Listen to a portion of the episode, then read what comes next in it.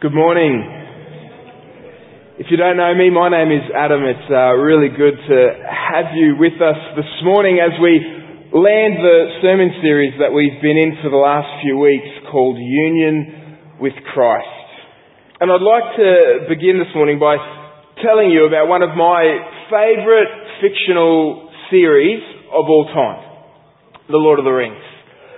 Now, if you're not familiar with the story somehow, if you, maybe you don't like the whole fantasy thing, or you've been um, don't have a TV, or haven't read the book, or whatever it is, if you're not familiar with the story, it's about this powerful ring that is forged by the forces of evil, and they intend to use this ring to uh, rule and to dominate uh, Middle Earth, which is the world in this series.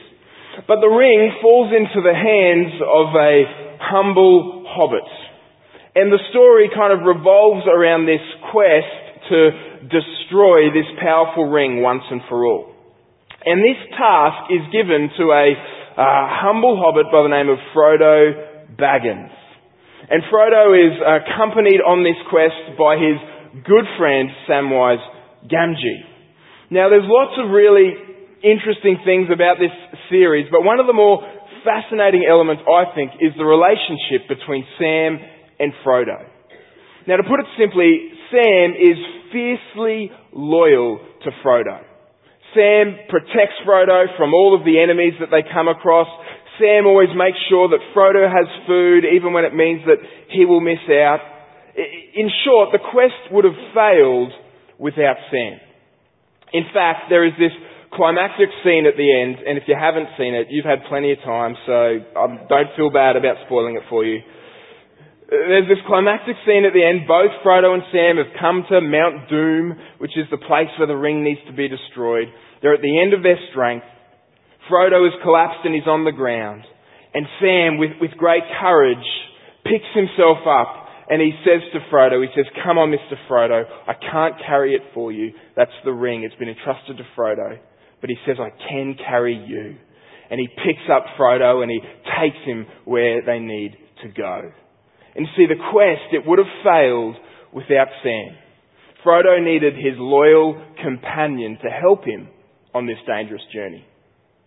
And this is a common thread in many of the stories that we love, isn't it? I mean, Sherlock Holmes had Dr. Watson. Batman had Robin. Maverick had Goose. Han Solo had Chewbacca, and even Shrek had Donkey. My favourite companion, actually, of all time. He's hilarious. See, when we embark on a, a dangerous or difficult journey, we need someone beside us to help us along the way. And the reason I tell you this is because it's the same when it comes to our lives. See, if we're going to be able to navigate and to make it through the, the difficult, arduous, sometimes devastating journey of life in this world, then we need a loyal companion by our side. We need someone who is with us and can help us and can keep us moving forward. And the truth of our union with Christ, of our relationship with Christ, tells us that this is exactly what we have. See, in this series, we've been exploring our relationship to Jesus Christ. As Christians, we are those who have entered into relationship with the Lord Jesus Christ. And we've been talking about how this changes everything about us. If you remember back, we saw that when we enter into a relationship with Christ, we receive a new identity. We're a loved child of God. And this new identity gives us a new horizon, a new destiny for our lives which is have the image of God restored in us to become the people that God created us to be. And this new horizon gives us a new purpose, a new path in our everyday lives. Last week we saw that this path is to pursue holiness, to become like Christ. But the road is long, isn't it? And the journey can be difficult at times. And so what we need is someone who is by our side, who can help us on this journey of life. Someone who can give us hope when it's dark and life is difficult and the road seems too hard. And so union with Christ tells us that this is exactly what we have. Our relationship with Christ tells us that we are not alone. We're not alone. In fact, one of Jesus' names is Emmanuel. And what that means, it means God with us. God with us. See, if we are united to Christ, it means we're not alone on this journey of life. It means we have a, a loyal companion who is with us by our side. And when we understand this, it gives us hope for our lives and hope for our future. It gives us hope to keep going. And so that's what we're going to be exploring a little bit today. How the reality of our relationship with Christ, our union with Christ, gives us hope in our day-to-day lives. And to answer this uh, question, or to explore this reality, we need to answer two really important questions. Number one, where is Jesus right now? And number two, what is Jesus doing right now? If we're going to understand how our union with Christ gives us hope in our day-to-day lives, then we need to know the answer to these two questions. Where is Jesus now? And what is Jesus doing right now? So let's look at the first question. Where is Jesus now? Now I wonder if you've ever wrestled with this question before, if you've ever asked yourself this question before. We often talk about where Jesus has been, his life, his death, his resurrection, as we should and as we always will. But have you ever asked yourself, where is Jesus now? Now, if you were to ask the writers of the New Testament this question, they would answer with one voice. They would say, Jesus Christ is in heaven, seated at the right hand of God. This is the way we uh, see it put in 1 Peter 3 verse 22. One example of many. Peter talking about Jesus says that he has gone into heaven and is at the right hand of God. Now there's two parts to this answer, isn't there? And the first is in heaven. Now we need to be very clear on what we mean by heaven. Because in the Bible, heaven is not just a place somewhere really, really high up in the sky. You know, when I was a little kid, I used to think that if I could just get above the clouds, then I would see heaven. I'd see thrones and golden pathways and, you know, lots of people chilling on top of the clouds. Let me tell you, I was very, very disappointed when I first went on an aeroplane. I was like, where's heaven? See, heaven, it's not just somewhere really high in the sky. Heaven is somewhere beyond us. It, it transcends our universe. It's the abode, it's the dwelling place of God. This is why when Jesus taught us to pray to God, He taught us to pray, Our Father who art in heaven. See, heaven is where God is. It's a place totally filled with the glory of God. It's a place where God's will is always done. It's a place from where God rules the world. And this is where Jesus is right now. But not only is Jesus in heaven, he's also, we were told, at God's right hand. Now in the Bible, the right hand is a symbol of power and authority. To sit at the right hand of a king was to occupy the place of honor and authority. And so for Jesus to be sitting at the right hand of God means that he occupies the place of ultimate honor and ultimate authority. It's the Bible's way of telling us that Jesus is in charge. That Jesus is on the throne and He is ruling the world. This is why before, just before He ascended to heaven, Jesus said to His disciples, all authority in heaven and on earth has been given to me. This is why Jesus is described in Revelation chapter 1 as the ruler of kings on earth. Jesus is reigning and ruling from heaven. Now maybe you're thinking, well, Adam, if I look around me, it doesn't look like Jesus is reigning and ruling from heaven.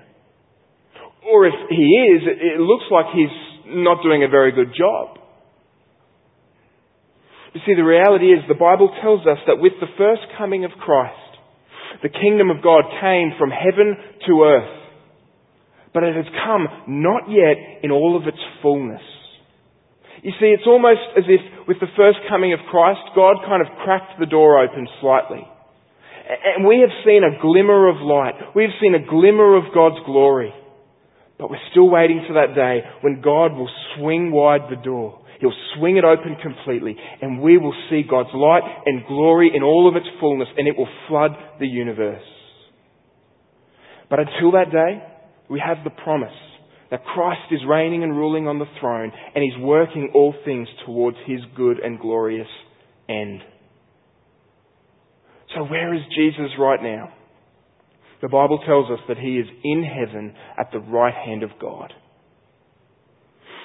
And you might be wondering at this point, well, okay, that's nice, Adam, that's nice to think about, that's nice to talk about, and I'm sure it's very important, but how does that change my day-to-day life?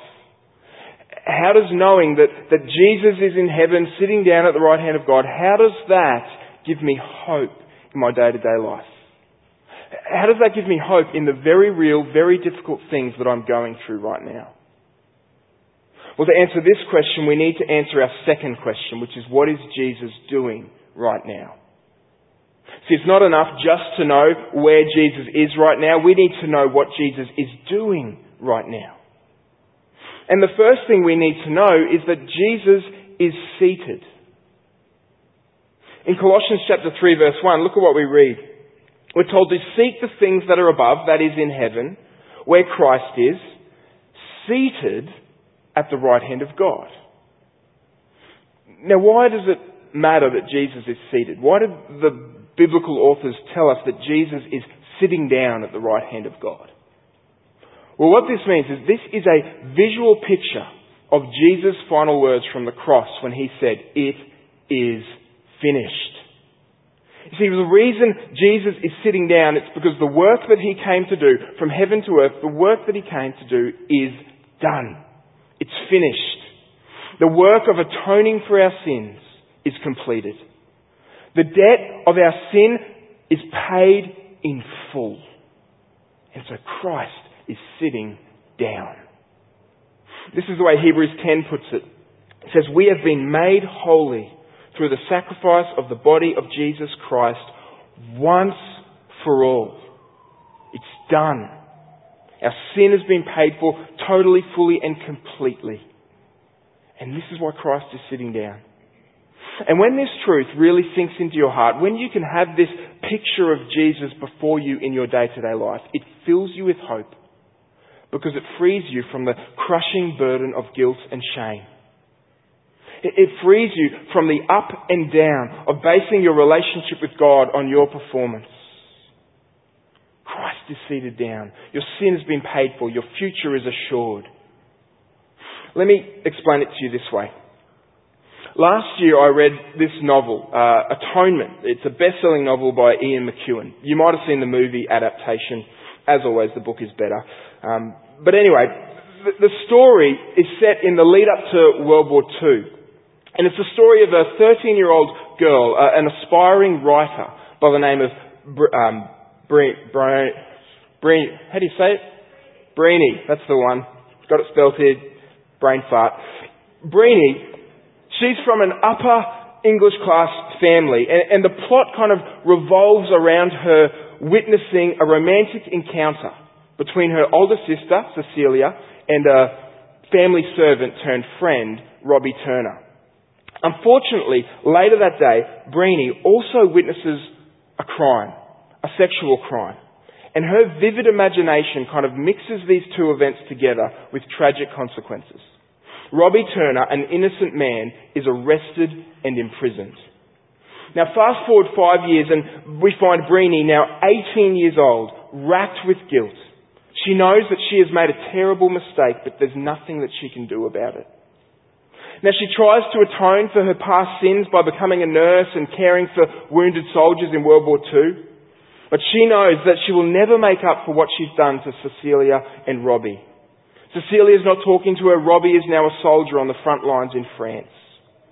And again, spoiler alert, but the story ends in utter hopelessness. In fact, Breeny, now an older lady, she realizes that without God, without something beyond herself, atonement for her past is not possible. And the book actually ends with her looking forward to her oncoming dementia, which she has just been diagnosed with, as a means for her to forget what she's done. And you see, Breeny lived her entire life trapped under the guilt of her past. If only she knew the one who had atoned for our sins and sat down. If only she knew His cleansing, His forgiveness, His love. Now let me ask you, what about you? Are you racked with guilt and shame over your past? Do you feel like there's things you've done that you'll never be able to make up for? You know what? You're right on your own. But Jesus Christ has done for you what you cannot do for yourself. He has once for all atoned for your sins, ascended into heaven, and sat down. It's finished. You can't erase what you've done. You can't undo the past. And you might experience some ongoing consequences of what you've done, but you don't have to be defined by it because Christ has paid for it. He died for that sin and He has sat down at the right hand of God. So what is Jesus doing right now? He's seated at the right hand of God. But not only is He seated, Jesus is also interceding for us. Now to intercede for someone means to intervene on their behalf. And the Bible tells us that following the fall of humanity into sin, we need someone to intervene, intercede, mediate between us and God. God is a holy God and we are not a holy people. We have broken God's law. We've sinned against God. We need a mediator. And in the Old Testament, this was done by a figure called the high priest. On one day a year, the Day of Atonement, the high priest would purify and cleanse himself with water. He'd wear special clothes and garments. He would enter into the most holy place, the presence of God. He'd confess sin and he would offer the sacrifice of an animal. And he'd plead with God to have mercy and to forgive his people.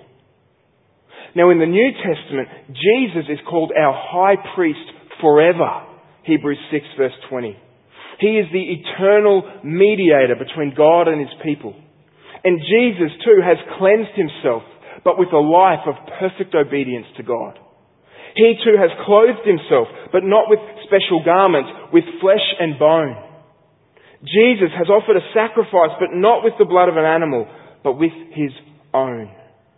And through his sacrificial death on the cross, he's once and forever taken away our sin. That's why he's sitting down. He's ascended into heaven and he's interceding before God on your behalf. Look at what Hebrews chapter 7 tells us. Hebrews 7 says the former priests were many in number. There was lots of different high priests because they were prevented by death from continuing in office. In other words, they had the same issue that we have. We keep dying. But he holds, this is Jesus, but he holds his priesthood permanently. Because why? Because he continues forever. Consequently, he is able to save to the uttermost those who draw near to God through him, since he always lives to make intercession for them. Jesus Christ is in heaven right now and he always lives to make intercession before God for you and for me. Now let me tell you what this doesn't mean. And this is the way I kind of used to think about it when I was a bit younger. I used to think that what it means that Jesus intercedes for us is that Jesus would go into a, the heavenly courtroom and he'd have a file marked A. Shoemaker. And he'd say, okay, Father, yeah, I'm here again about that Shoemaker guy. I know, I know, he's a bit of a doofus. But I'd really like for you to give him just one more chance. Come on, God, just one more chance. Pretty please. I mean, deep, deep, deep, deep down, he's a pretty good guy. You know, one more chance. I mean, you owe me, Father. I, I kind of went to earth and, and everything. You remember that? And so, deep down, I'd kind of wonder when God's patience would run out. You know, I'd sin for like the 500th time and, and God would be like, this guy again. That's it. I've had enough. He's not getting it. He's out. I don't want to see a bar of him anymore. See, I kind of had this picture that Jesus kind of has to twist God's arm to, to try and forgive us and to try and make him love us. And that's not the picture at all. Jesus is not our kind of fatigued defense lawyer. He is our eternal high priest. He is our total and complete Saviour, and He is fixed at the right hand of God interceding for us. In fact, that's what verse 25 says. It says that He is able to save to the uttermost. Now, you could translate that word uttermost as completely or fully or for all time. He is able to save for all time those who draw near to God through Him. I love what uh, Rankin Wilbourne uh, says about this. He says, talking about Jesus, not only did he stand in your place 2,000 years ago, he now stands in your place before God the Father. That means God's benevolence, God's love, God's kindness towards you is as sure as Christ being fixed at God's right hand. And get this, and he will not be moved. You see, you thought God's love towards you, it rises upon the tides of your obedience and, uh, and your goodness. It's fixed because Christ is fixed at God's right hand. And when you understand this, this truth draws you out in love and obedience towards God and it fills your life with hope. But not only is Jesus our high priest, he's also our sympathetic high priest. Jesus is also in heaven and he's sympathizing with us. Look at this profound truth that we read in Hebrews chapter 4 we read, For we do not have a high priest who is unable to empathize with our weaknesses. But we have one who has been tempted in every way, just as we are. But what's the difference? Yet he did not sin. Now, if you were going to climb Mount Everest, you would want a guide that had climbed Mount Everest, wouldn't you? If you're kind of halfway up the mountain and you turn to your guide and you discover that he's never climbed a mountain before, let alone Mount Everest, you're going to start to get nervous. You want someone who knows the terrain, who knows the challenges, who has the resources and the know-how to help you. And it's the same for our journey in life, isn't it? And this is why the Bible tells us that Jesus Christ was made like us in every respect. Hebrews 2. This is why we're told that Jesus Christ has been tempted in every way, just as we are, yet he did not sin. Now, maybe you hear that and you think, really?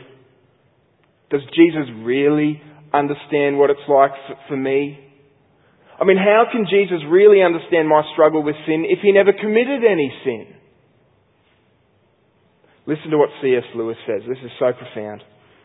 C.S. Lewis says, No man knows how bad he is till he has tried very hard to be good. And we all said amen.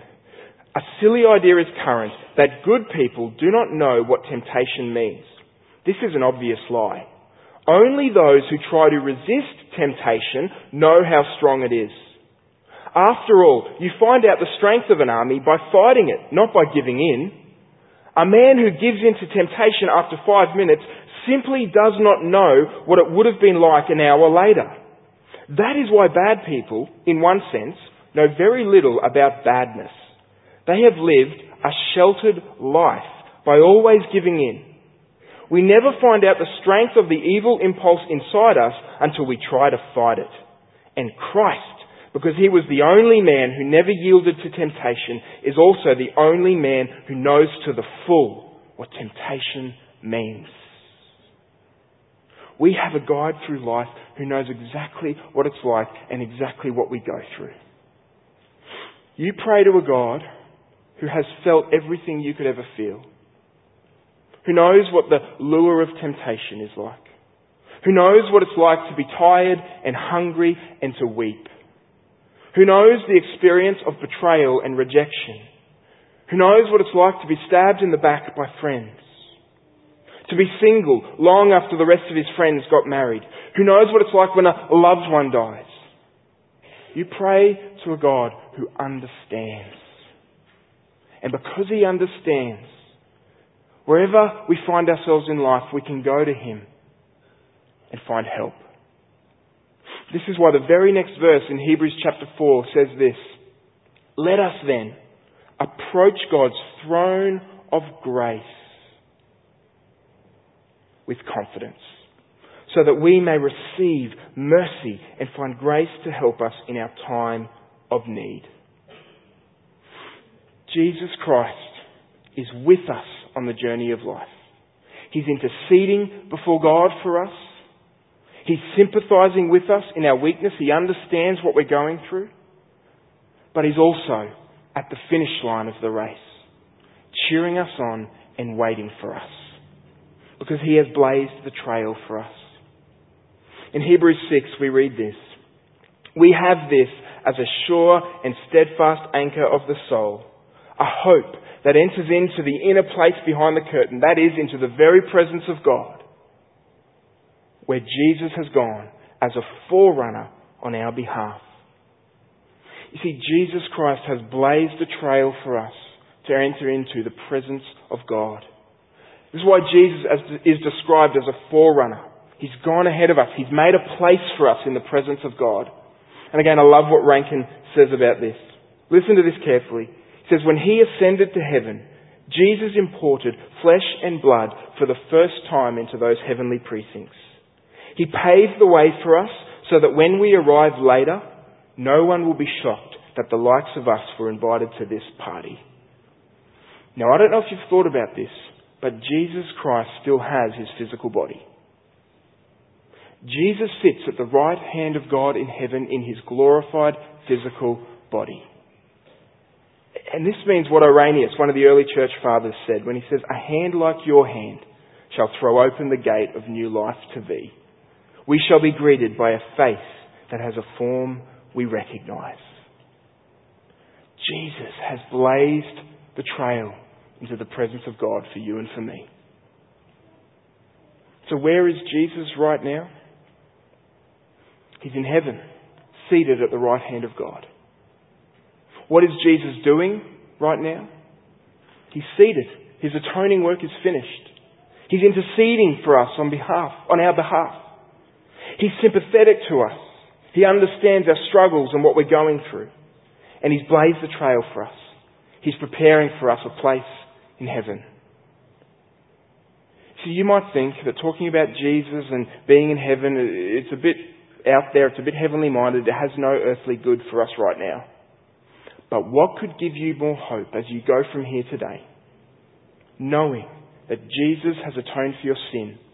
It's finished knowing that Jesus is interceding for you, knowing that He understands what you're going through, and that is waiting at the finish line to receive you. Our union with Christ fills us with hope. It covers our past, it fills our present with power and purpose, and our future with hope. Our union with Christ helps us on this long, difficult journey of life. And it fills us with hope. So let me ask you as I close. Are you united to Christ? I don't mean are you religious and do you come to church. I mean, have you received Christ with the empty hands of faith? Have you received all that He freely offers to you? And friend, let me tell you, He freely offers Himself to you. And when you receive Him, you receive everything you could ever need. And He will change you from the inside out for your good and for His glory. Why don't you close your eyes and join with me as I pray this prayer for us from Ephesians chapter 1.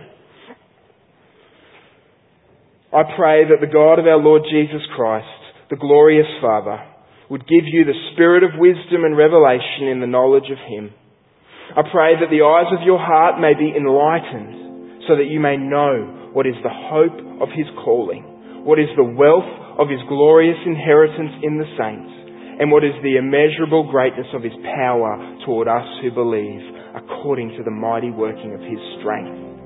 He exercised this power in Christ by raising him from the dead and seating him at his right hand in the heavens, far above every ruler and authority power and dominion and every title given, not only in this age, but also in the one to come. Amen.